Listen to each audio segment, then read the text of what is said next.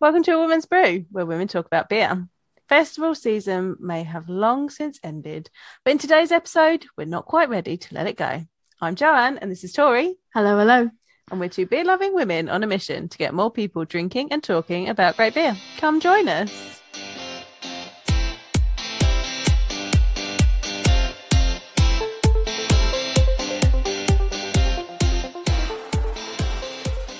You guys for joining us. We're really, really excited. Um, I feel like it's been this has been probably quite a long time in the making, um, but there's been so much going on, which we'll talk about later as to why um, we're only just having you guys on now. Um, but yeah, do you guys want to do sort of a quick introduction to who you both are, what your role is, um, and the brewery that you guys come from? Yeah, of course. Um, I'm Alex. I'm the head brewer at Full Circle. Um, just actually reached my third mile, third year with the company. Um, but we actually opened the brewery uh, almost two years ago this month. Um, and I've been involved in recipe development, brand development, finding the right site, um, helping point a, a, great team like we've got with Graham as well. Um, but uh, yeah, I've been here since the beginning. Uh, and I'm Graham. I'm the marketing events manager with Full Circle. A uh, little bit less time than Alex, uh, but from basically from day one, when but you know before we even had anything in the brewery, I saw the the the location completely empty before everything kind of went in. So uh, just been helping build the brand, and uh, obviously for the first little while there was no events uh, with COVID, but we're starting to kind of get back in that swing of things again, which has been led to a busy summer this past summer. And yeah, I think the role is kind of ever evolving. Um, been doing a lot of different things from the web shop to helping can and you know anything in between to just basically help help the business grow. Have you ever had just out of sheer curiosity, like had you ever done canning lines or anything like that before? Or were you just like, I guess someone needs to do canning, so I'll just do it? Well, I mean, I have the pretty simple task of either weighing the cans or putting them in the in the box. All that technical stuff is on Alex. Yeah, I, I have the easy job. I stand at the end that you just get everything going, and if it's working, it's perfect. And everyone else is really stressed down the other end. I pack about two cases a minute, and it's uh, it's quite labour intensive. So um, on a good day, we've got everybody from the brewery and maybe one extra person. Um, so that everybody takes turns from the office, and some days it's the entire office that are helping out as well. That's pretty cool. Um, of I mean, I think I should probably say, as they've probably been able to tell from uh, Graham's accent, you guys are up in Newcastle. like properly up north. Um, but yeah, lo- lots of uh, cool places around you as well. I, I was due to come visit until I found out that the wedding that I was going to was in a totally different Newcastle.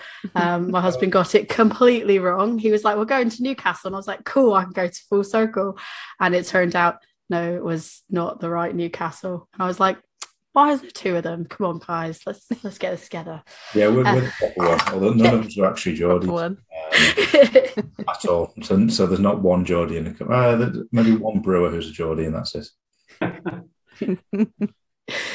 So um, I, I thought it'd be just quite interesting to sort of say to people how we first got in contact with yourselves. Um, you guys this past year did the International Women's Collaboration Brew Day event. You, you collaborated with Pink Boot Society and you had your Kindred event uh, for that. And uh, I thought you could tell us the sort of like a bit more about that and what ex- inspired you guys to want to do that event because it was a really good event, had a really good time, met some really great people through it, yourselves included. Um, but yeah, um, so we we actually got approached uh, by a lady by the name of Sophie who runs with her husband a a nice burger joint up in in Newcastle and actually become our neighbors recently in in Holt's Yard. So she came to us with the idea of doing the event, and you know didn't really take much thought. We were you know definitely on board with it. Uh, you know we've had a, a strong women's influence in the brewery uh, through brewers and, and taproom staff, and uh, to get a chance to be able to to celebrate women in the industry and promote the the education and you know get more women involved in the industry with with confidence to do it is something that we were more than happy to do. And um, we met a lot of great women that that joined even though we had to do it virtually with with the lockdowns and that. Um, but we had about I think 20 to 25 women in the group, all from either you know just people people interested in beer to to brewers to to brewery owners and and everything in between. And uh, yeah, it was great to to see them and uh, you know learn a bit from them. Um, and yeah so just you know the ability to raise money for for pink boots was was great. Uh, great to see. And we are definitely interested in and wanting to do it again i think alex has probably already put in the order with yakima we're close to. And uh, hopefully this year we can have that same group of women back, but actually have them in for for the brew day and uh, yeah, make a make an actual event out of it. Yeah, last year was a, or this year was a real learning curve as well because we tried to uh, live stream a lot of the brew day, um, which was definitely a, a learning curve for Graham. I don't think he'd ever live stream anything before. People got invited into the uh, um, the conversations that weren't going to be there. Um, but it was really good fun. Um, so we got to go through the, the brew day step by step, and we kind of live streamed every important process of that. And even le- leading up to the brew day itself, the uh, the recipe was definitely a collaboration effort, um, including the artwork on the can, the name. Um, we pretty much got to sit back and watch everybody discuss it um, and enjoy being part of the process um, and eventually come up with a really good beer, um, some amazing artwork, um, and a really good name on it as well. Yeah, it's worth pointing out. Joe's got the the kindred I've got my t-shirt top on. on. if you're watching the video, I've got it on so you can see what they look like if you didn't see it. It was a brilliant event. I think Yeah. actually I've got my kindred glass. Hang on, Oh yeah, the Kindred glass was beautiful. I didn't even think about. I, Yeah. I, I had I, I had my full circle glass that I used literally yesterday, and I put it in the dishwasher, and I was like, oh no, I don't have my glass out. Totally forgot that I got the gift set, and I got Yeah. the glass in that. Yeah, so the the artist, if anyone wants to look her up, her name's Laura Sheldon, uh, and I believe her tag on like social media, Instagram is Sheldo underscore draws. Uh, if you scroll back on our feed, anyways, you can find and and she's tagged in the post that we put her stuff on. But yeah, she was amazing, and uh, she was, you know, she actually donated the the artwork for the the, the beer because as it was a charity, and so uh, we'll be looking to, you know, look possibly work with her again um, on a on a future label as well. Amazing. I think we can probably link her as well, can't we? Yeah, I'll put her in the show notes.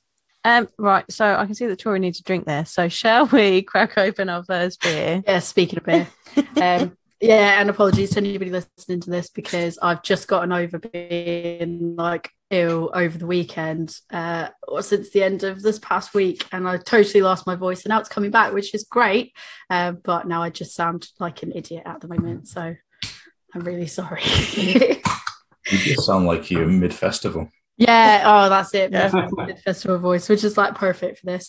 Um, but I'm really excited to crack open the first beer, which is Looper, and I particularly really enjoy Looper.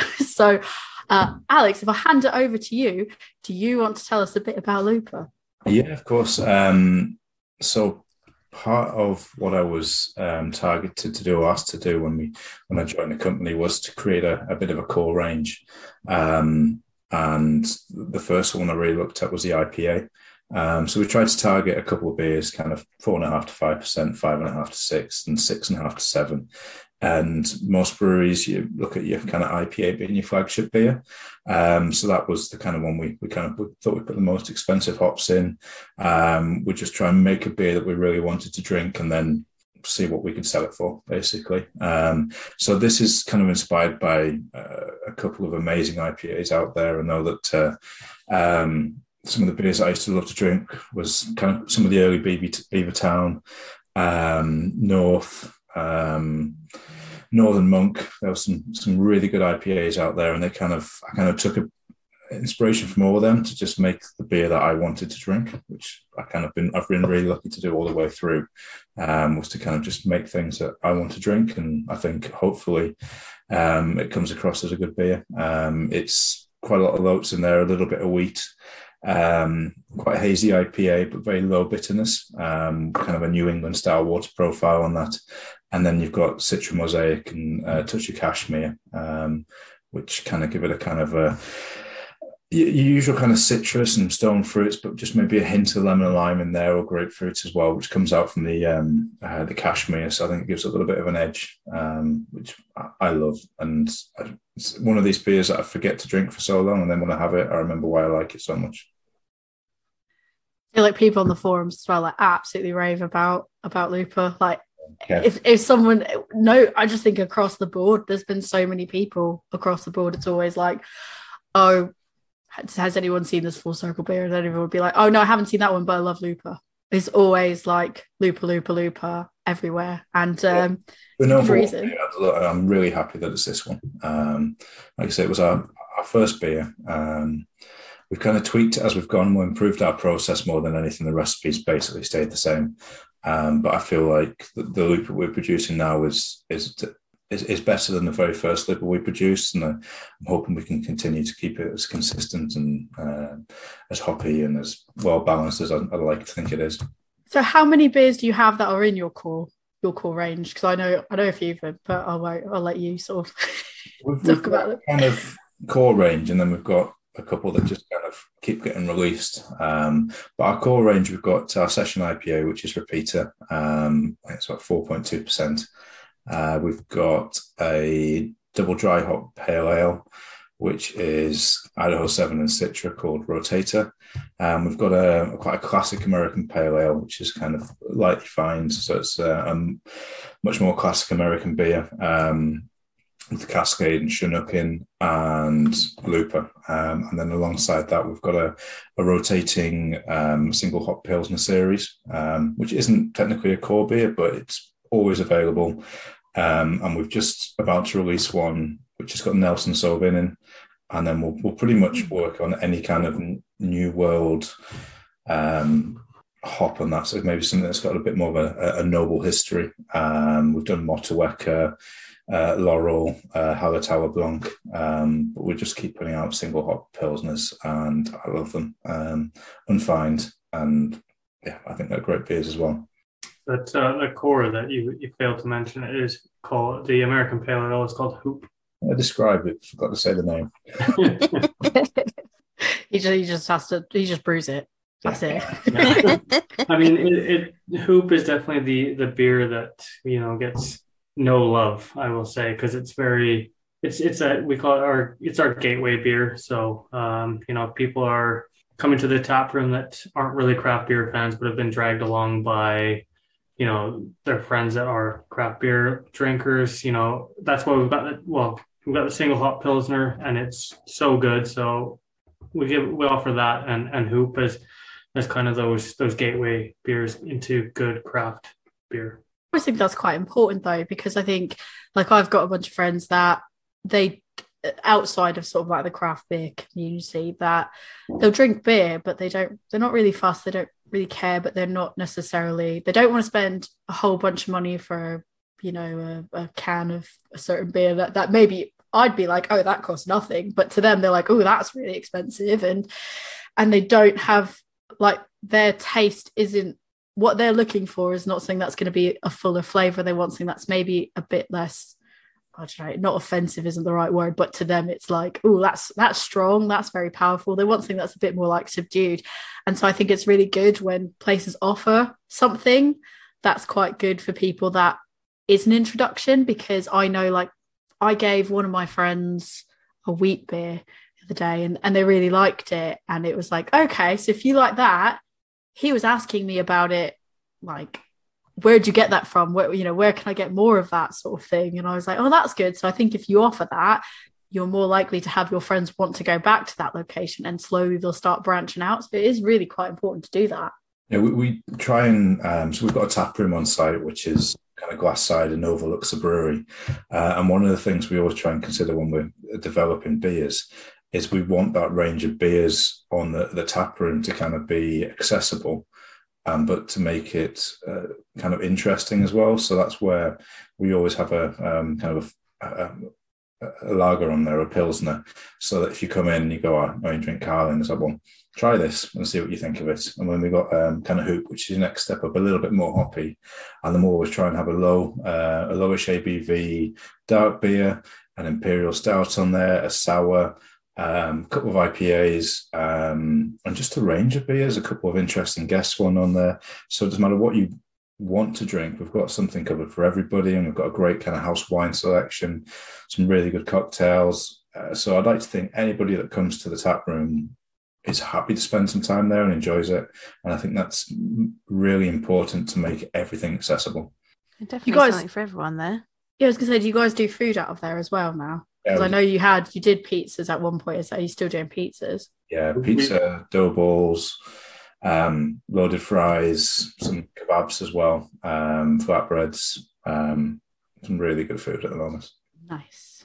Joe, I'm, I'm keen to know what your thoughts are on uh, on Looper because I know that you don't tend to go like IPA and hoppy beers, so I just want to know. I love Looper, but I re- that's obvious. I like New England. I really like it. What made you choose to put cashmere in it? Because I really like cashmere and I feel like it's a bit of an outlier and it's not something that people would necessarily choose to put in their core range. But I think it's amazing. We have the largest contract of cashmere in the UK uh, already, and we don't still don't use that much of it. Um, um, so that was quite an interesting thing. Yeah. But um, I was just looking for something to. I, Citra Mosaic is such a classic combination. I didn't want to just put a Citra Mosaic beer out there. Um, and I was looking for something that would complement them, but was had its was slightly powerful enough to bring something of its of its own. Um, and I think I tried a couple of hops during our development, and then I just tried cashmere because it was suggested and I really like the descriptions on there, um, and it just worked. I think it just brings a really nice edge to it. Um, kind of, like I say, a bit of lemon and lime, bit of grapefruit pith, um, and I think really happy with it. And and I should probably use it in more beers, um, but it's Yes, uh, please.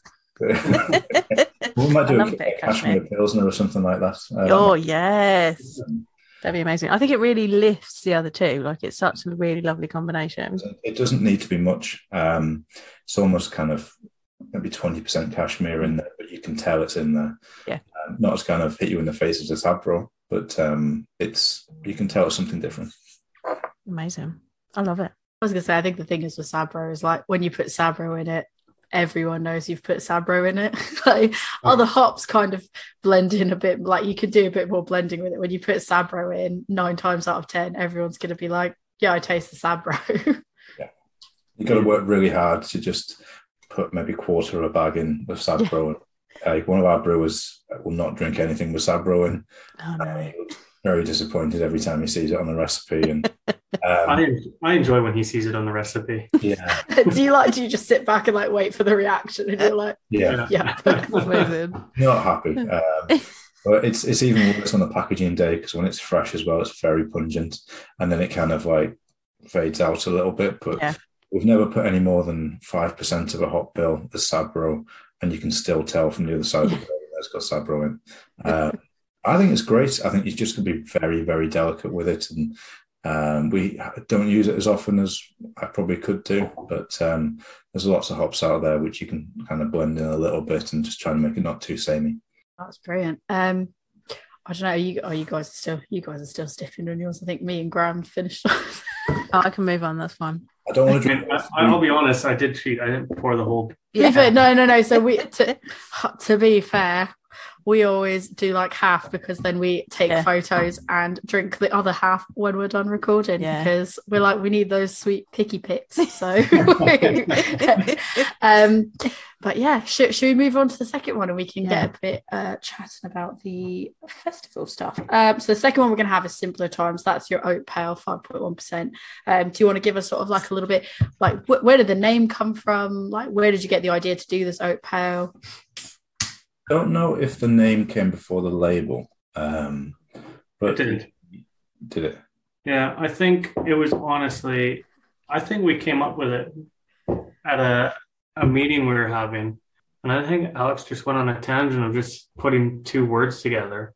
And we just came up with simpler times. Um, I think it was just looking back on Simpler times. simpler times without having to, you know, I think it was without, you know, when bars reopened up or have closed down, and it was just what are the rules on anything and everything with travel, with uh, going for a meal anywhere if it you know if it, you cross the bar, border into edinburgh and that things are different all of a sudden and you have to be aware of that and table bookings and track and trace and all that. So it's just kind of about that. And then the label just kind of goes to i think it looks like it's like windows 98 or something with paint and minesweeper and that type of thing so it was just back when times were easy for everyone.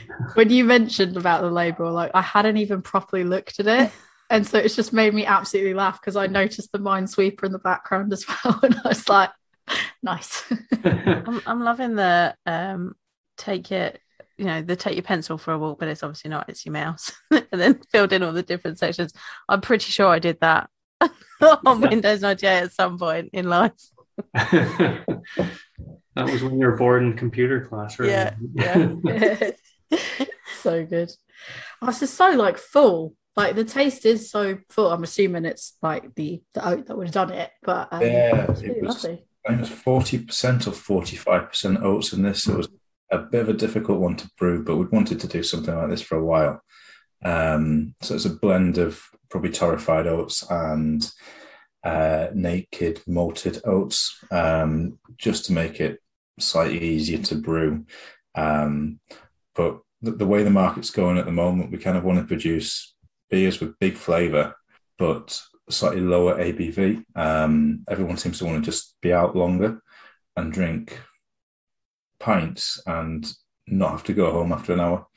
Um, so this is kind of one of our kind of we love five percent beers uh, basically, so we can drink more in the tap room. But uh, um, it's quite heavily hopped this one, so it's quite aggressive, um, especially with the it's got Strata and Ekuanot, um, two amazing hops, and Strata's quite big this year. Um, Verdant are using a lot of it, Wylam are using a lot of it, and it's just starting to come over to the UK. Um, and it's very pungent, it's very dank. Um, but when it's paired with Equinox, they're both really big flavors, but I'm hoping they kind of balance to become quite stone fruity and citrusy. The, I know that they uh, in the office they hate when I say the word dank, but I think it suits it a little bit. It's uh it's just really funny when you when you see people use the word dank and the other people like I don't understand like I don't understand why why that's not like just watching people react to other people using the word dank is almost as fun as using the word itself. it's brilliant. Um It's yeah, it's to describe all the beers because they end up like so many flavor descriptions that you can just write down on paper and they're the same. And it's just um, picking certain bits and trying to not say the same each week. And Yeah. you can taste a beer side by side and it tastes very different, but you'll still get a little bit of citrus, a little bit of stone fruit and um, kind of all the things around that tropical notes. But uh, until you taste it, you can't really tell. yeah.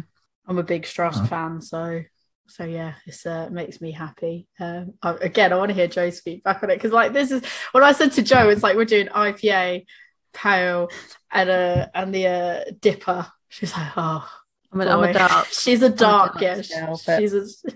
Yeah, dark dark beers are always a hard hard sell to shift. I mean, yeah.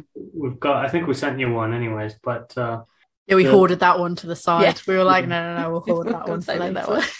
so we, have got that Pillars of Creation on, which is the oak porter, uh, 4.5% and we've got it on the nitro tap in the Ooh. tap room.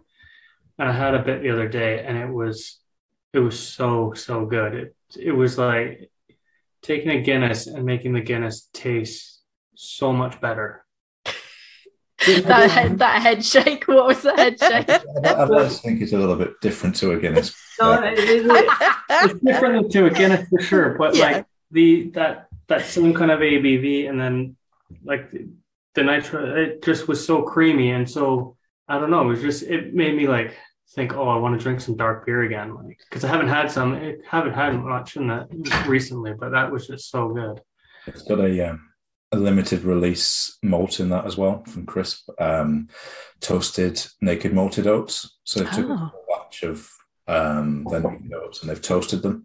Um, so even when you're tasting the malt, it's it's just beautiful. It's kind of a slightly toffee edge, um, kind of toasted marshmallow, just um, and kind of slightly burnt toast in there as well. So hopefully it gives it a really nice um, kind of toasty background in there.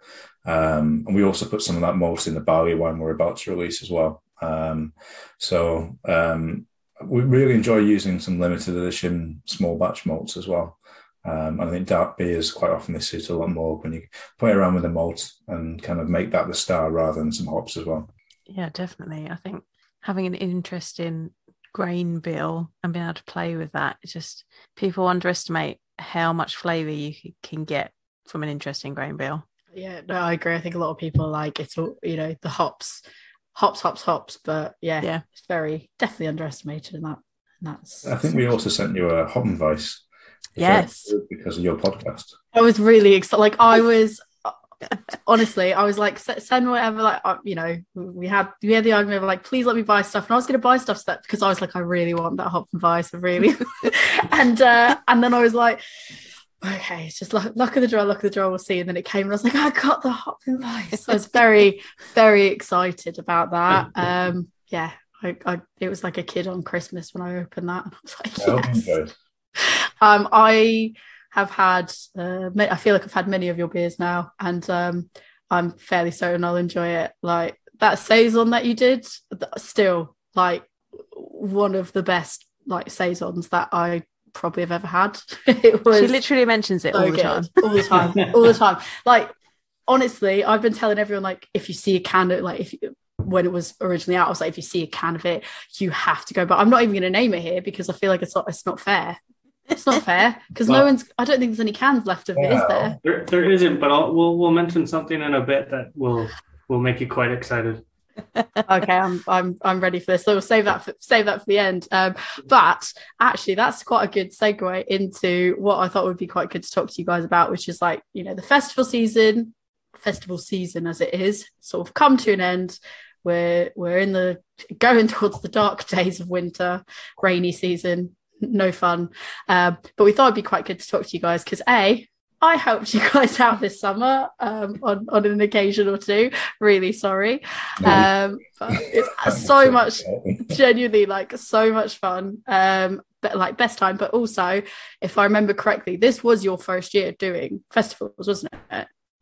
Yeah, uh, it was our first year of doing more than one festival. Um, we got one festival in our when we were about two months old.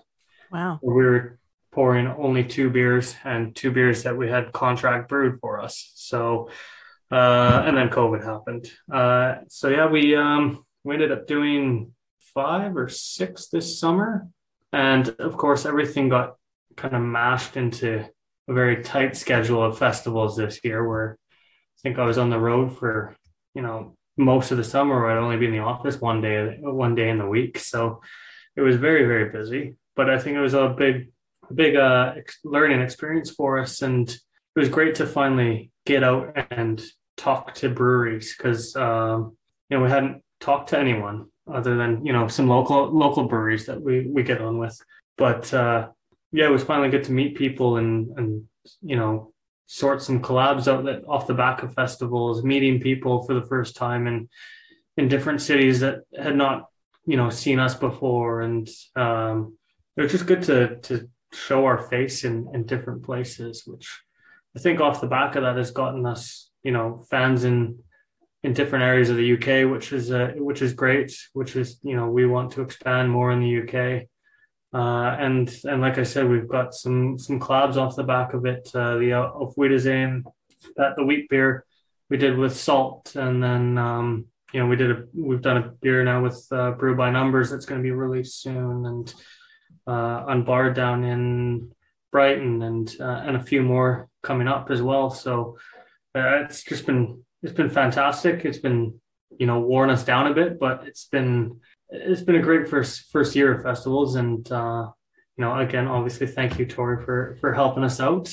No, thank you for letting me. That was like it was. That's the first time I've ever sort of been behind a bar in that capacity and doing work in that capacity. So I was like literally shitting it at first. I was like, what if I like balls this up and it's not even something that I like I I don't I'm representing you and I was like, oh I really hope I don't balls this up. But it was it was a lot of fun and it was really interesting. You know, the, the, the first one that I did with you guys was Bigfoot and seeing people come up and being like, I-, I know you guys, I know you guys. And there were people that literally were like, wanted to take photos with Alex. We are like, Alex, like, go take a photo. Like, they were so excited to like see the brewery because they they had, I think it was people that were either from up north or they had kind of had your beer before, but they just never sort of put two and two together and it's like it's, it's like when you go to a gig and and the band's just like it felt like when you go to a gig and the band's just hanging out on the side and you're just like i want to go say hi to them and stuff. It was just it was a really cool like surreal experience doing that. But um which one was the first festival that you guys actually did of this season? That was bigfoot. Was so, it actually bigfoot? like, thrown into the deep end of what what it was um yeah, it was it was so weird going to.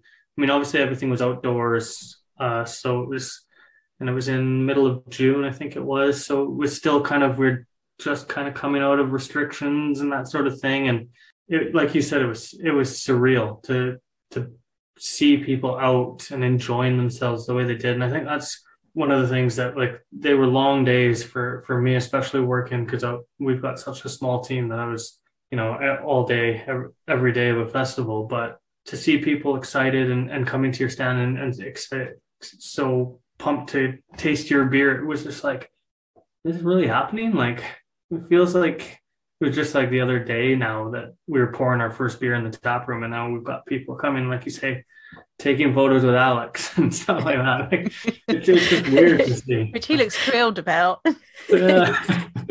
I think it was just that weird experience where like people like, oh, like you, like there was there was definitely more than one occasion when someone was like, do you guys like actually work for the brewery? And I'd be like, well, no, like I don't, but they, like they do, sort of thing. Like I'm just volunteering, and then we're like, he's a brewer, and they were like.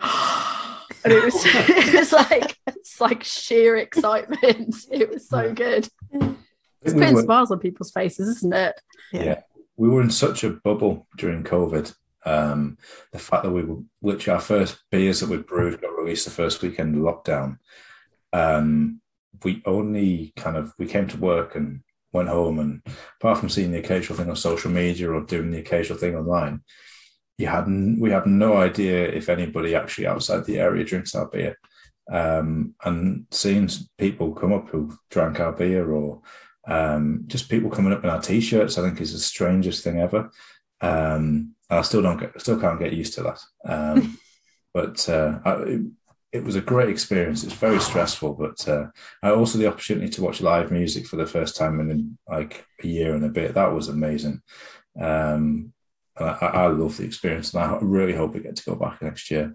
Uh, even if we're not pouring, I'd love to go back as a, a, a customer and just good beer, and the food was amazing, and just great music as well. It was amazing. I was gonna say you say that like um I saw that there was early access not too long ago for getting tickets and I was like oh it's like part of me part of me like really wants to get the early access because it was such a really good experience and I think you know having gone to quite a few festivals now that were like very similar Bigfoot did it in a really really good way I think there was lots of food options. Like obviously, Joe, you you were there as well. That yep. you know the food options were incredible. Yeah.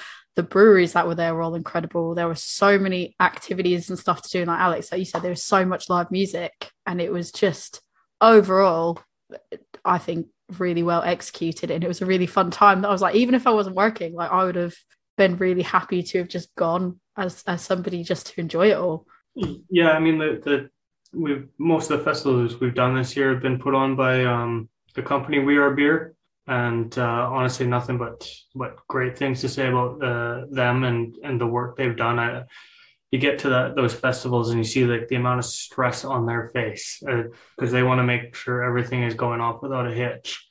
Uh, and each festival I've gone to, they've, they've knocked it out of the park. It's been really good. So if um, if you if you're wondering what festivals to go to, definitely check them out because they've got great breweries and it's a great setup um, for for all the festivals that we've been to with them. Yeah, no, definitely. Um, so I guess the next question I'd I'd have is like learning curve wise, like was there anything after Bigfoot that you sort of took away and you were like, okay, maybe we need to adjust how we do this, or like just slight tweaks of of how you were doing things that maybe thought, oh, maybe we need to do something slightly different. I mean, I'd like to have a team maybe 10 times the size it got quite disheartening when you there was four of you there for the entire weekend, and a couple of breweries around us had a new squad of four people every session. That was Wow. I think we did really well with four people though. I uh, mean, People coming up and being like, "What do you have?" And then it, it was like looper rotator, looper rotator, and it was just it was like absolutely flying out. That's how I know people absolutely love ro- looper and they love rotator. I mean, they're they're. It's it's. uh, I think the hardest thing to figure out what to take to a festival is what beer to bring, because um, you know people love hearing like a, a good double IPA and a good imperial stout, but then you get so many people also come by and they're like, oh, you don't have anything like sessionable, or oh, you don't like, and so it's like, what do I bring? I've got to bring this many kegs. What's going to sell? And you're you're right. Like rotator, um, you know, five point two percent DDH pale core range. I'm like, is that really going to sell too much in a festival? But then I go to like Manchester Beer Festival or London Beer, and it and it's the first keg to go off, and I've I've got like like you said, like the the saison on, and i've got a double IPA on, and I'm like, okay, so people still want to drink pints and you know it's it's it's not a balance to try and figure out and i don't think it's i've figured it out yet because each festival is different and and the the crowd you're going to get. So uh, i mean i've got i mean you're going to release this bef- after but we've got the london craft beer festival christmas market this this this weekend.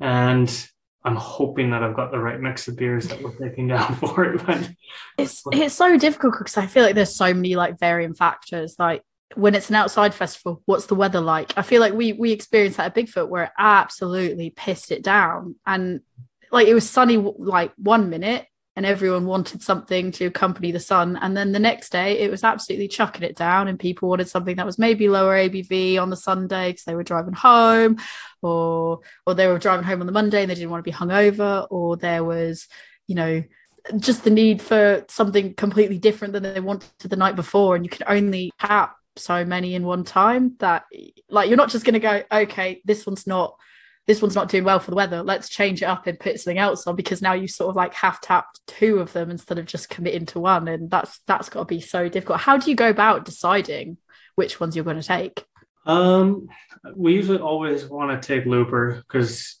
if people don't know anything about us, I always recommend trying trying it to see what kind of what we're about, and it's our flagship. And if if that's the only beer that they get from us on that festival, it's the most likely beer that they will see again somewhere. Um, so I always want to take Looper down, and then it's it's really a guessing game. Uh, we always try and have you know, it, it is a pale heavy market, but we do try. We usually have four taps on at, at a festival, or we have anyways this year. So at least one of those taps, I want to be something completely non-pale, either sour, stout, um, you know, the saison, or something different to kind of draw people in. And if people are a bit, you know, not wanting a pale, they at least have an option because I know that you go to some and it's all pales and people just walk right by. Whereas, um, yeah, so, but I would say we definitely try and also have a lower ABV on a, on one of the four tops as well. Um, but then it's just it is a complete guessing game to see. Yeah, I think it's very different between um, also what people working there want to drink and what the customers want to drink. Um, so people, those people working in the industry, they'll see that you've got a saison on and just keep coming back again and again and again for it. So you put your pilsner on and you get all the people from the other stalls just coming over and drinking it. And that for me is real highlights because they'll just come back and just say, that's my favorite beer of the festival. Um, I think we, we were down in Bristol as well, and there were um, group of four or five French Canadians, and they're like, "This is the only saison you've got in the entire festival." Um, and they I remember that. they came back for like two sessions in a row and just only drank our beer, and that kind of feels amazing at this is at the time. It's um, it's a real compliment as well, especially when other brewers are drinking your beer. I, I feel like that saison was such a big hit. It was so good. It was really good. Um, how do you work out how much beer to take with you? Uh, that is again um, a bit of a guessing game. Yeah. You know, we ask for recommendations from the the people hosting it. So like we are beer in that. Um, and I think they usually overshoot what they suggest, and I assume that's just because they don't want people to run out of beer. Yeah. So uh, it's mainly mainly seeing what they they what they say, and then probably knocking off a keg or two Okay. for for us anyway. So far, I mean, you know, the other the other breweries uh, that are you know a little bit more well known and have that you know a bit more hype around them, they probably go through through a bit more because I mean everyone knows North. Everyone's going to go to North for a beer probably, and and that's you know built up over time. I, I you know through good beers and consistent beers and that. So you know we hope to get there some with this being so new as well, we, we don't have the prime locations. Um, so we, we don't have the same foot traffic that some of the bigger breweries will have. I mean, at Bigfoot, I think Brew York had one of the the biggest stands and the best locations, and you found most of the breweries in that tent sold out by Saturday evening, um, just because everyone would go straight to those uh, stands because that's where the foot traffic went. Um, so hopefully, the more kind of we grow and the more we get into this, um, that'll increase as well. I mean, hopefully, hopefully a couple of European festivals at some point soon, but we'll, we'll see about that. Everyone likes to travel. I do love to travel. So who doesn't though? I feel like that's the dream, isn't it? Being able to travel and uh, travel for beer. That's that's got to be like one of the coolest things that you can do, probably. I mean, we, we there is going to be an announcement. At, I mean, it won't be for a little bit, but uh, you you might be able to travel with us at some point soon for a, nice little trip. Oh, me. Oh yeah. Uh, I, I can't say too much more, but uh, Don't get me excited. were there were there any other um like learning curves you took away? Because like I know when I when I rocked up to Bigfoot, there was uh there was lots of talk about like yeah our stand isn't the same as like everyone else's stand. We didn't really realize that, but then like since then you definitely changed the layout of how you like did your stand. For example, was that something that was like really important as something to change, or was that just kind of a yeah if if we can change it that's that's nice. yeah. So the stand at Bigfoot was the the stand that we could rent off of um off of We Are Beer, and I'm not sure where they rented off of, but uh, yeah, um, we ended up getting a stand custom built for us, and it's not anything crazy and out there like you see at Tiny Rebel and stuff like that at, at uh, festivals. But what it at least did was it gave us a back bar to put the the Lindrs on, and then allowed us to have a little bit more space in front to either chat to people that want to you know have a bit of a beer and chat with us about different things uh, and just it gave us a bit more room uh, but also saved us you know a bit of money so we didn't have to rent a stand every so every festival um I mean, there's still work to do on the on the stand to make it a bit nicer, but uh, it did help for sure uh, in the future festivals. And I think it depends also on on each festival that you go to and how far you need to go and what that festival is going to be like and if you need that stand or not. So, but it also gives us the opportunity to possibly do some local things with it and and that sort of thing. So. I think it came out looking really good to be honest. Like when I saw it after like after I know that there was a discussion of like, oh, we should probably like make our own, like, can we do this? Can we do that? And I saw it, I was like, oh, look, like whatever you did, it came out like really good. It looks it looks really nice. So um, yeah, kudos on that one. A couple festivals in, you start getting used to to uh, set up and take everything down as well, which uh, at first is quite daunting, but then you kind of get used to it. It takes fewer people, um, it's less stressful as well. Um, and just practice makes perfect. Um, and hopefully a load more next year as well. I used to Yeah, I work think you in probably get used to it, theatre, isn't it? and uh, so I used to work in theatre, and I used to work on the road, and uh, I did a Christmas show one year, and you know, first night breaking down, putting in the lorry for it to go to the next thing. It takes a while. By the end of it, you're like, right, all of this is boxed up in the van in in half an hour because I'm getting home. you get real quick at it. Yeah, yeah, no, it's it's gotten quicker for sure. I remember the first festival we had, the um the new bar we had.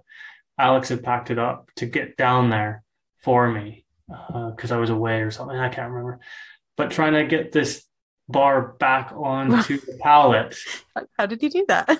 I had no idea how, and I was there for about 45 minutes. I had to call Alex and say, How did you do this? And he basically told me I was an idiot and had to just figure it out myself almost. Rude. Yeah, it was one of the video calls where all I saw half the time was uh, Graham's ear.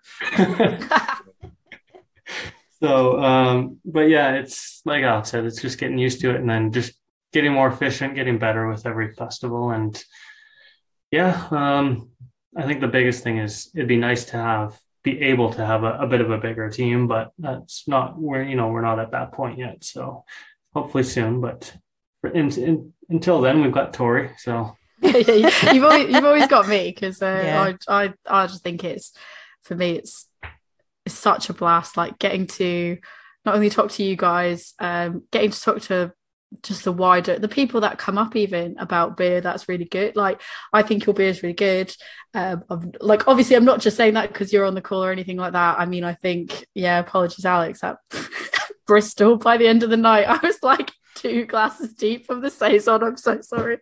I, I, I, will take no offense if you're like, you cannot work for us again after that. I'm the most drunk person there. Um, I mean, because the end of the night we're behind our bar serving each other. It was. I was like, I like literally came back. I was like, "Can I have more saison, please?" And they were like, "Yes." And I was like, "Thank you." Um, but yeah, no, it's just it's such a blast, like getting to serve people like really good beer, beer that you're that you like even though it's not my beer it's not i don't have a stake in the game like i think it's really good. So getting to serve it to other people is really cool. And getting to connect with other people over it is really cool.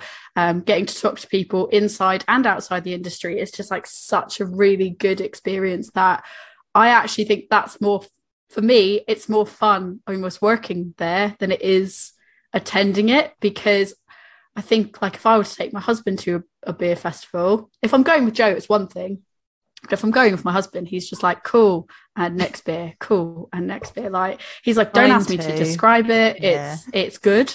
Like it's like I, it was fun with him and my friends at Bristol. But like, if I was to just go with just him and try to talk about beer, he's like, yeah, let's not just talk about beer. Let's talk about other things.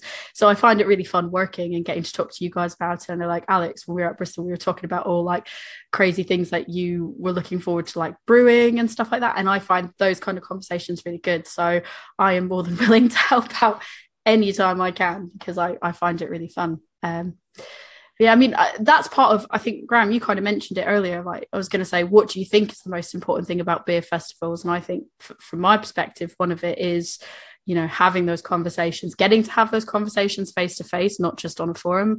And two, I think what you had mentioned earlier about um, getting to talk to other people within the in the industry like if you don't get to do that year round but what do you guys think is sort of the most important thing about those festivals well, i would thing. But yeah, both of those. Obviously, getting the in the name and building the brand within the consumers that are coming out to the the festivals, and obviously they're spending, you know, their hard money. And if they're coming to chat to you and and they ended up end up liking what you've got, it's it's huge because I mean. If they're then taking that to their local bottle shop or their local pub and they're saying, Oh, like I had this beer from this brewery and it, it was great. Well, then, you know, that might you know, get us a sale down in a in a place that has never heard of us. Um, and then obviously those same pubs and bottle shops are probably coming to the festival to, you know, see see new breweries. Um, so it's it's just all about building the brand. It's not about, you know, there's a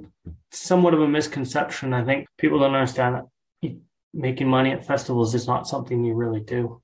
It's not about making money. It's about meeting new people. It's about expo- ex- uh, expanding the brand to new markets, which in turn, hopefully, you know, gives more business to you. But it's not, you know, dollar in the pocket right there.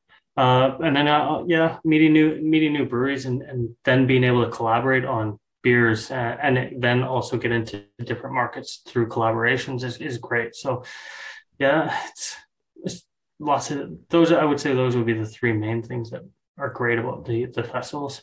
Yeah, I just love having conversations with people um, on the stalls, and whether they're from other breweries or whether there's just kind of consumers there. It's just great to talk to them, and I think they enjoy talking to people that have a real connection with the brewery as well.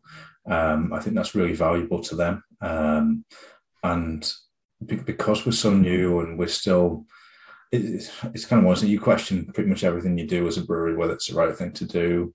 Is the beer going to taste okay? It's just really nice to have people saying they actually enjoy your beer.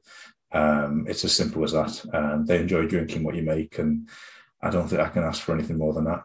What's what's uh, what's your least favorite task of when you of like when you're setting up for break it down? Like, what's the thing that you hate to do? Was for me, it was attempting to move kegs. I was like, I'm gonna try. You're like, give it a go, and I tried picking one up, and I was like, nope, this this isn't for me. On a, on the last evening at eleven thirty at night, cleaning Lindrs and making a pallet while everybody else is having a drink because they're coming back the next morning to do it, and I just I want to get the pallet sorted and go to bed and then just go home. I would I would say the, the travel home is probably the worst. Uh, I've got like a so we've got the London Craft Beer Christmas Market this weekend, or it's already happened based on this podcast. Um, but a five five and a half six hour drive home from yeah. from London on Sunday is going to suck, and then Monday morning work is going to be it feels almost like it's better. Like, could you guys like fly to London? Would that not, not be slightly easier? That, well, I guess because then you have to take the beer. Who's going to take the beer? Well, we've got the beer going down on a pallet with a courier, but it's we've got little bits that still need to go in the car and that, and then yeah, it's just I don't know. I think it's it's a bit easier because then you got to wherever you fly into, and then you got ah, it's by the time you do all the flying and travel from the airports to the airports is probably going to be close enough to the same. Yeah, probably the same amount of time. Right, before we before I ask the last question, I crack the beer. Joe, do you have any more other festival related questions that you're curious about? Well, I just I just to go back on a point, I think we as consumers really underestimate that um those connections that are created at those festivals. Like we we've said this a couple of times now since we went to Bigfoot like you just kind of assume like you know oh yeah these breweries they know each other they get together they you know make these beers. And you don't really think about where that happens. And it's the festivals where things like that and and you know collaboration innovation can happen. And i i don't think people realize that enough. Yeah definitely. Um i mean we were going down to manchester and uh I'd, ne- I'd never met some of the manchester breweries. Um since going to full circle. And so I just messaged the the guys at uh, Pomona Island and I was like, "Hey, love your beer. We've got it into our shop. Um, don't know what you're doing on the Thursday, but love to you know come down to the brewery and meet you guys and see you know say hello." And then we ended up at their tap room and just had a, an entire evening with them in Vault City, and it was just like it was so good to meet those amazing them and you know you never seen them before and then all of a sudden you just start connecting and you know we've got you know a couple collaborations with with Pomona Island in mind for for next year, and we're you know pumped to do that, and it's going to get us you know our name a bit more into to Manchester, but also when they come to us, it's going to get their name a bit into to Newcastle, and that's kind of a big part of collaboration is you know bringing that brand to to another another market, and again, we wouldn't have been able to do that without really being able to go to a festival and and meet people. So there's always a lot of common ground with any brewery that you meet. It's you you all share the the kind of fact it's it is a hard job. It's long hours. It's physical. Um, there's a lot of traveling involved for these festivals as well, and um, it's something that you all go through. Doesn't matter how big the brewery is. It's it's all the same essentially anyway, and that's something that you all share deep down. Now's the big question for everybody. What was your favourite festival of the year and why? Joe, you're included in this as well. Oh, have a think. I feel like I need to play like countdown music. um, I would I would say Bigfoot Festival just because it was so different. It was the first one, uh, and it was it was the first time I, I got to see people like as bad as it sounds enjoying life again because uh, I hadn't seen that in you know over a, a year at that point or type of thing. And so yeah, it, and it was yeah, it was an experience for sure. So I would say Bigfoot for sure. Yeah, Bigfoot for me, and getting to share a tent with Graham as well. my my favorite part of the of the uh, tent sharing was like in the morning, just seeing your head pop out, Alex. You're like, "Good morning, everyone." it was just like just ahead. it was brilliant. Um, yeah, that was uh, that. That's got to be probably like the best and worst part of like a festival sharing the tent because you probably I slept through it all, had to listen to me snore, but but it's so great because uh yeah, it's just like a nice. Everyone can kind of like have a few drinks together and just like stumble off to the tent and go to bed. I would agree though. Bigfoot, I think for me, uh, same reason you said, Graham. I think it's like seeing people enjoy life again. It was the tent next to us. That's where the DJ was, and it was all kicking off after a certain time of night. And it's like we could enjoy that from a nice distance where I wasn't sort of like too close to it. I could have some, I could have some space, I could have some beers, and I could just watch it happen and listen to the music and just see people enjoying themselves. And yeah, completely agree. What about you, Joe? Yeah, I really liked Bigfoot because it was different from any other beer festival I've been to. I'd not been to a camping one before. Um, I've really enjoyed Nottingham Craft Beer Festival as well. That just it had a really lovely friend. Not that other festivals aren't friendly, but there was just a real like kind of camaraderie at it that I really enjoyed. Been some good ones this year. Leeds was good as well. So you get to go to those ones. that was that was uh, I, I started a new job and I didn't have too much holiday. So as much as I wanted to go to a whole bunch of them, I couldn't take the time off work. So Joe went without me. I did. Sorry. No, sorry. Actually, that was when I was at the wedding in not Newcastle, oh, yeah. yeah. the not Newcastle wedding. So she went to beer festivals without me. It's not cool. Shall we crack open this last beer, which is the DIPA, which is yes. I'm the most excited for Joe to have this one. so rude. I mean, this is um, very different from our other beers in terms of its West Coast rather than East Coast. Um, and the story behind this beer so, um, our local Brewdog branch in Newcastle, um, both I and quite a few people of the team have a, a history with. Um, so, one of our brewers used to work there, um, used to run the homebrew club there, and that was my introduction and kind of first ever homebrew club. So when I was starting to get interested in beer, uh, I kind of went down there really nervous, and everybody was really welcoming down there. Everyone just wanted to talk about beer and drink beer. Um, and the homebrew club itself was called Brewhouse Collective. So we thought it was kind of a nice, uh, pardon the pun, but full circle where we'd all kind of um, we'd all do a beer together and then get, end up getting served back at the the brewdog where we basically all started at. Um, and the team there they wanted to do a West Coast DIPA, um, so we kind of again similar kind of collaboration as the the Pink Boots beer earlier on this year. We discussed the beer, what type of hops they wanted in it, and came up with the name. And um, I love it. It's it's kind of piney, resiny. Um, very classic American West Coast. Uh, not blow your face off bitter, um, but there was definitely a bitterness and bite to it as well.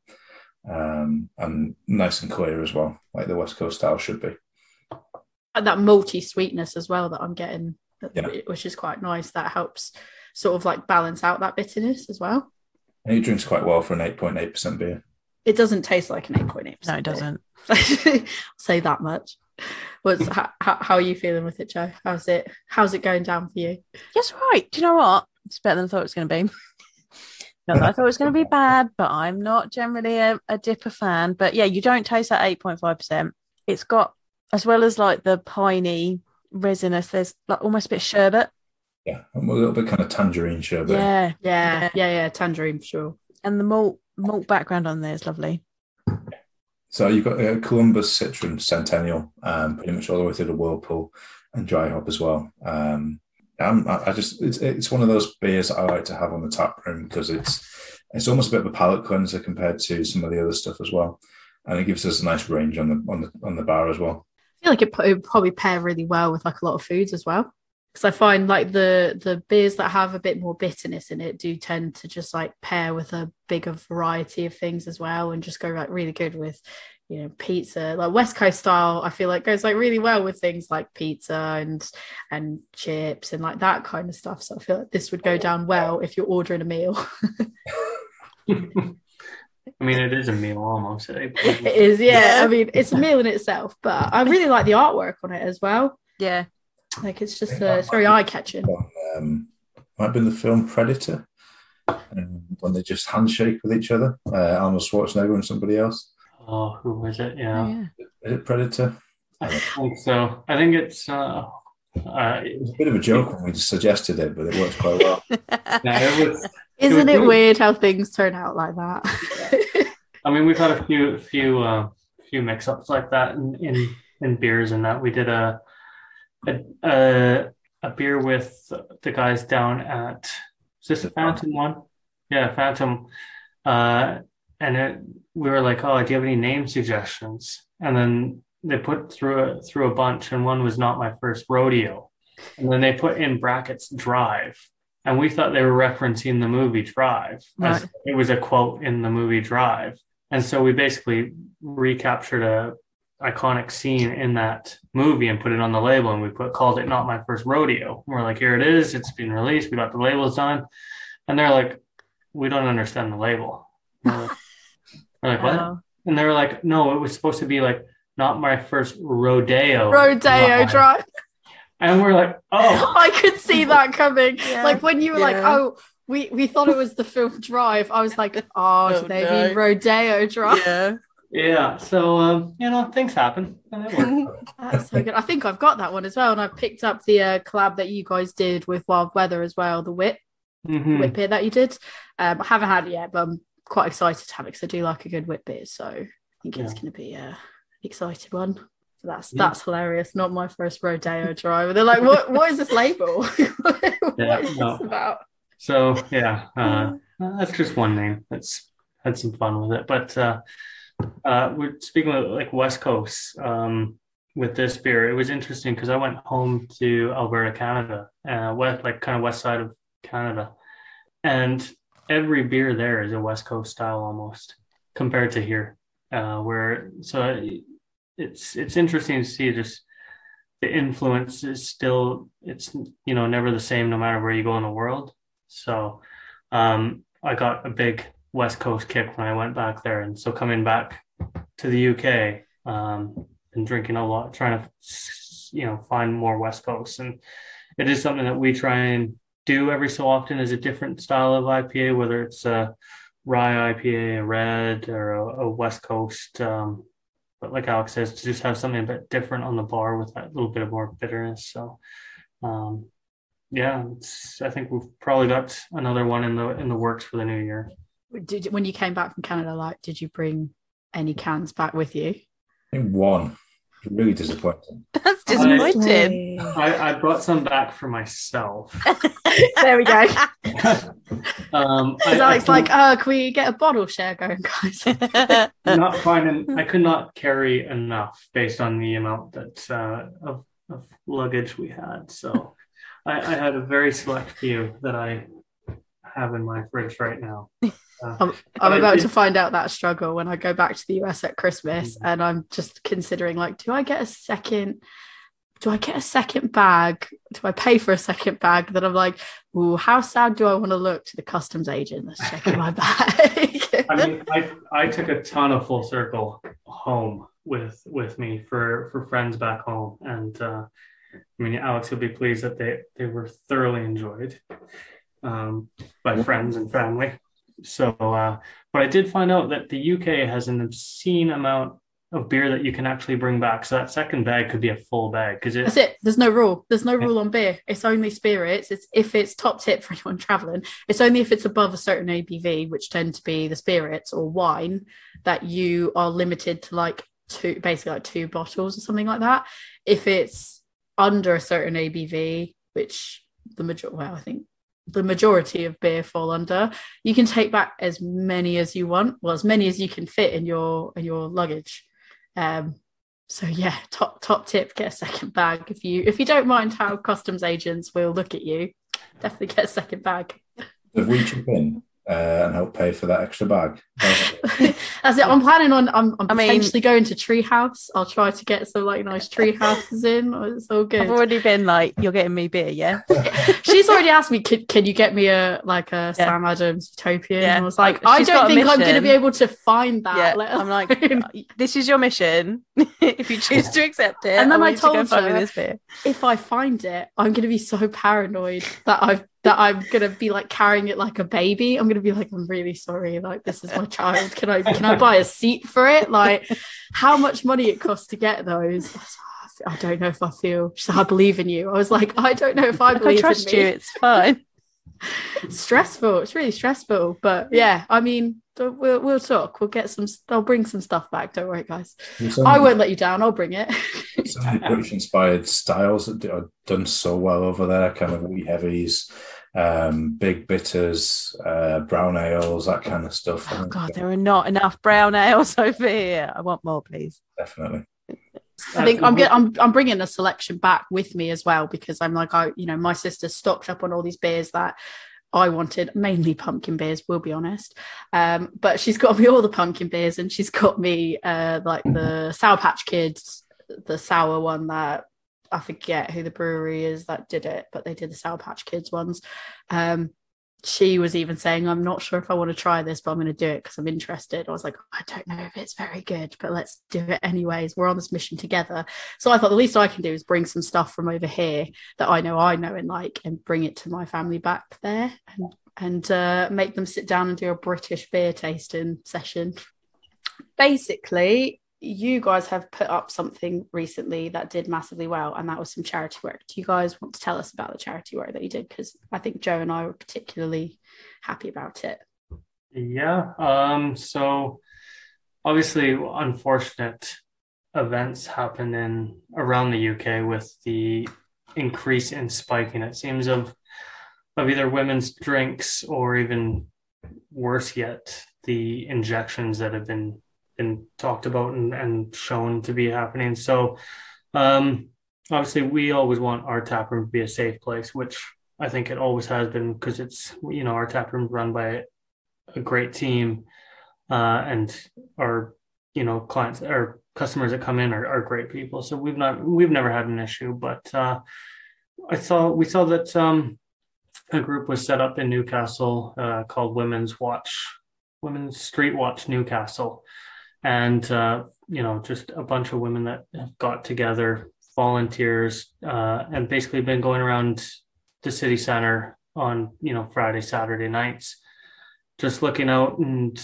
trying to make sure that you know women that are out on a good night out are you know able to get home safely. And uh, if they see anything happening that you know looks a little suspect they go over and just kind of chat to people and make sure everything you know basically keeping women safe so um, they were looking to do some crowdfunding for some high vis jackets and and they wanted to get a, a mini bus to be able to offer free rides home uh, so we put on 24 packs of, of some beers that we had, you know, gave a good deal to to consumers and just basically said, you know, five pounds from every purchase is going to go to to the group to the Women's Street Watch. Um, and it was really weird because I remember putting it on a Wednesday night and thinking, you know, hopefully we can get you know 15 orders or whatever. And you know still people are buying 24 beers so see what we can do.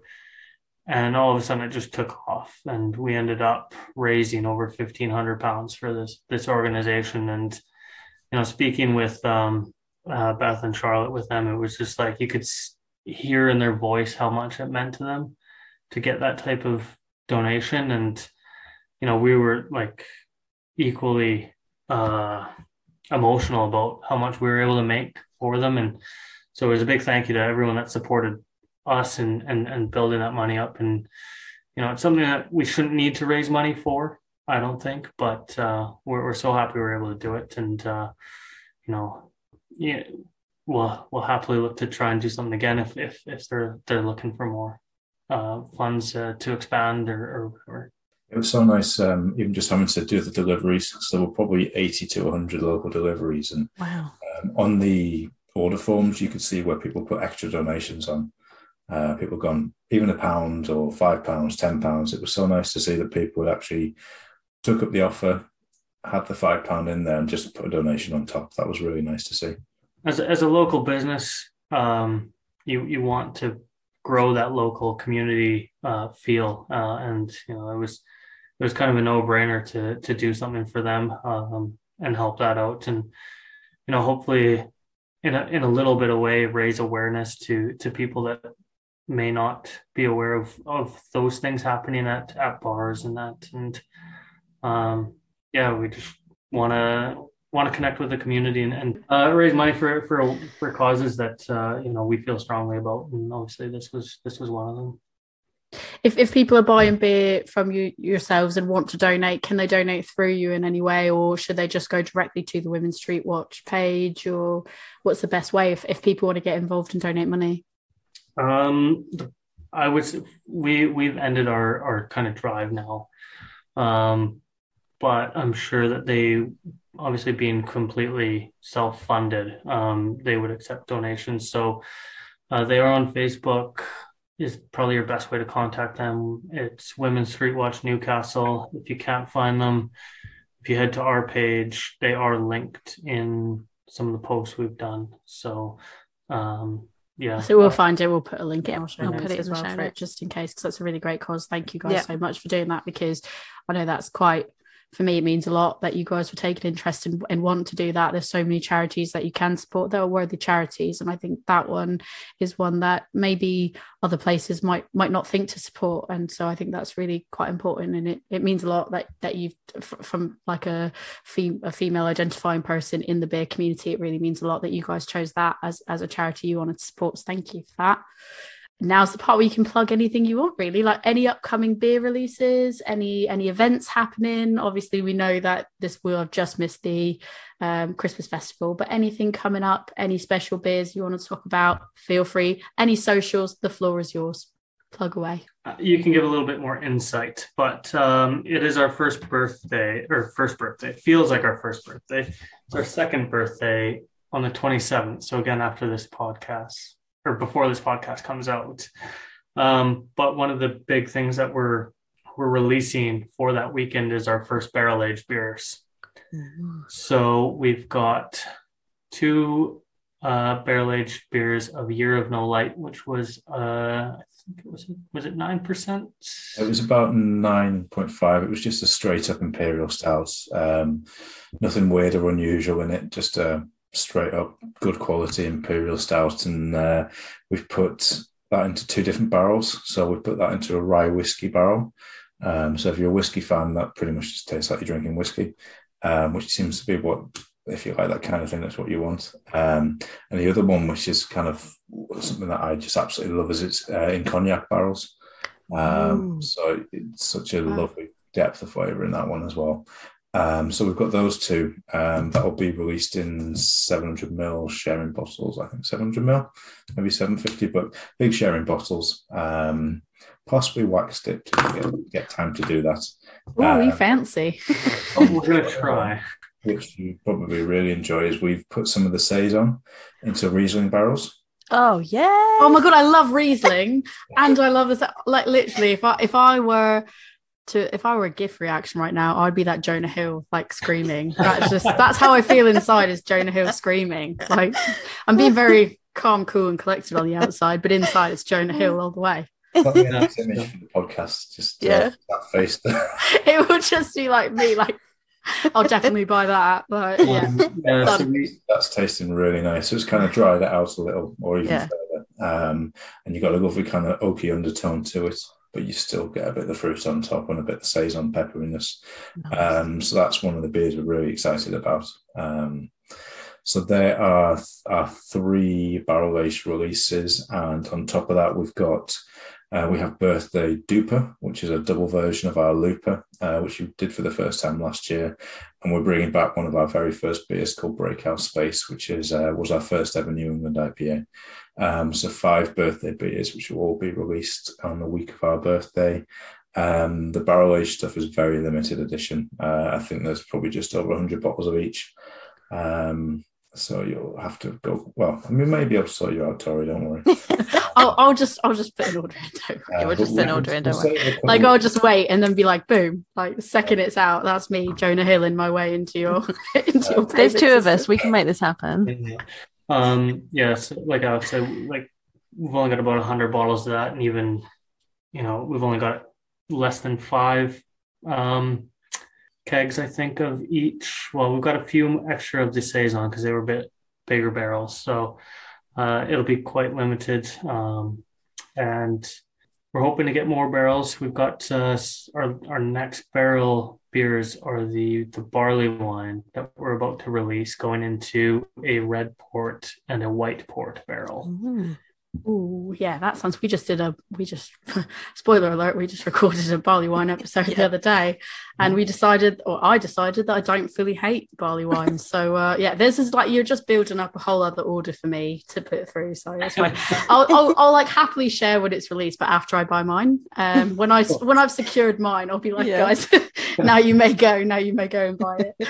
But that's uh, oh, it all sounds amazing. Um, any other like events coming up or anything people should look out for? I mean, we're doing um, pink boots next year as well.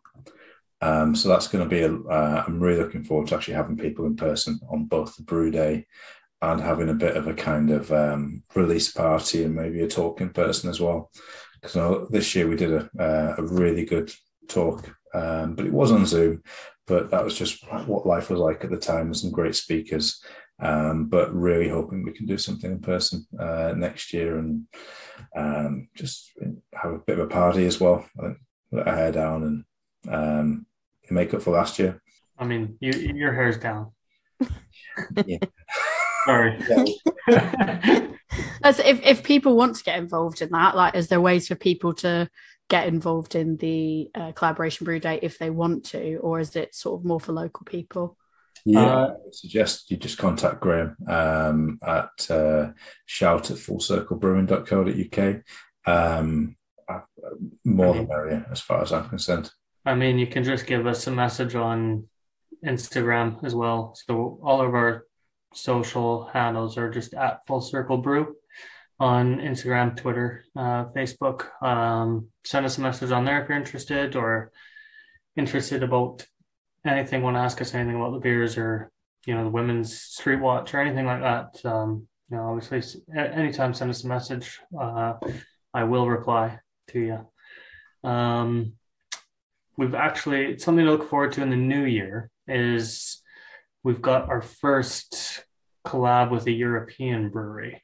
So we've got uh, a brewery called Little Rain in Barcelona coming up to do a beer with us and uh, we're going to have a bit of a tap takeover from them in February next year. I know that's a while away, but uh, that'll be good to see. And um, yeah, um, you know, we're just hoping that the world continues to to be normal ish, and uh, we can start planning some better events. Uh, we are in the early early stages of a festival plan for for next year so, Tori, if you want to work, I mean, yeah, done, sorted, all good. I'll look forward to hearing more about that then. Um, but obviously, we'll link all your socials and everything else. So, um, yeah, thank you guys so much for coming yeah, on and talking you. to us. I know we've overrun by a half hour. You've been amazing. Thank you so much, and for putting up with me having like just got my voice back. So, thank you so much, guys. Um, look forward amazing. to seeing you guys soon. Anytime, it was great. So much this one's all you. This was all you. Yeah. Well, to be to be fair, like we I've been in conversation with them for quite a while to come yeah. on, but it's just because of festival season, which is why it felt so right to talk to them about festival season.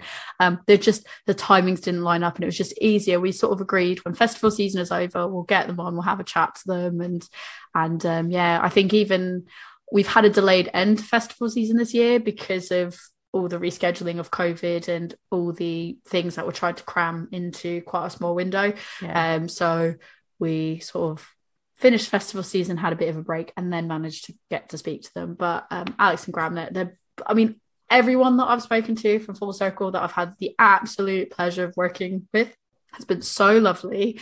Um, honestly, I, I cannot speak more highly of them and their beer. And getting to speak to Alex about, I was just saying to you before we started recording as well, getting to speak to Alex about like some of the stuff that he wants to brew or the, the beers that he finds really interesting like he knows what he's talking about. He he is so creative with it and and he's just really good at what he does. And you know Graham is like a powerhouse and getting all this all the like events and marketing and all that lined up. And yeah it's just a bunch of really good people. And I'm so glad that we got to talk to them even if my voice has barely here anymore. It was it's great. How did you find lovely. how did you find drinking at three hoppy beers I know, you did really well. Thank you.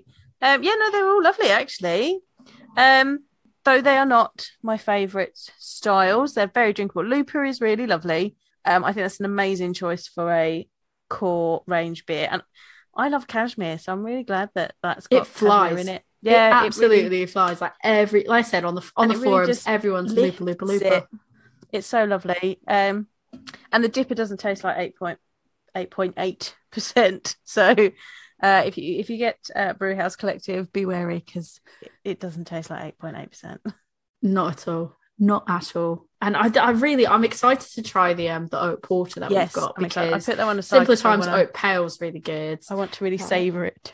And yeah, the the as we mentioned on the episode, they also sent like a Hopfenweiss, and yeah, really, I'm really excited about all of them because I've never had a bad beer from them at Yeah. all, and I'm really looking forward to their birthday releases. Hopefully, by the time this comes out, there's still some left for you. I hopefully, I haven't bought them all, Yeah. and yeah, Go and check out the website. The um, the link will be in the show notes. Go and check out their shop and see if you can get yourself some barrel aged beers. If we haven't bought them all ourselves. yeah, I'm, I'm not going to actually promote that one until I've secured mine. Um, then once I've secured mine, then I will go and share it and be like, everyone buy this. This is brilliant. So, Yeah. Joe, if people want to talk to you about your favourite festivals of this year, where can people contact you? Uh, you can find me. I am a woman's brew on Facebook, Instagram, and Twitter, and I tend to hang out on Instagram. Um, or you can come and ask me about tips for going to festivals uh, at my beer school, which is Love Beer Learning, and that is on Facebook, Instagram, Twitter. Mostly hang out on Instagram, but we're also on TikTok and Pinterest. We also have a website, which is lovebeerlearning.co.uk, and we have an email address, which is lovebeerlearning at gmail.com. And you can email us here at the podcast at lovebeerlearning at gmail.com to tell us what episodes you would like to hear, what styles you would like us to drink, who you would like us to talk to, and we will endeavour to do it. Uh, Tori, where can they talk to you about your love of Full Circle? Yeah, you can talk to me about my love of Full Circle and my addiction to the their shirts because I've, I feel like I've got so many now and I'm still looking to buy more of them. Um, or when this episode comes out, it's my birthday. So you can come and wish me happy birthday on Instagram at adventures underscore in underscore hoptimism. Um, I'm also on TikTok because I've just posted two TikToks this we week. did. They're not beer TikToks. They're very much dog TikToks. But if you want to see my dog being a derp on TikTok, I'm Adventures in, in Hoptimism on TikTok as well. So um, you'll know because it's filled with beer and dog content. So that's Amazing. definitely me. Well, we are going to be heading off. Well, we will have already headed off to the Christmas festival and we'll Yep. just be coming back and relaxing after that. So in the meantime, Cheers. cheers.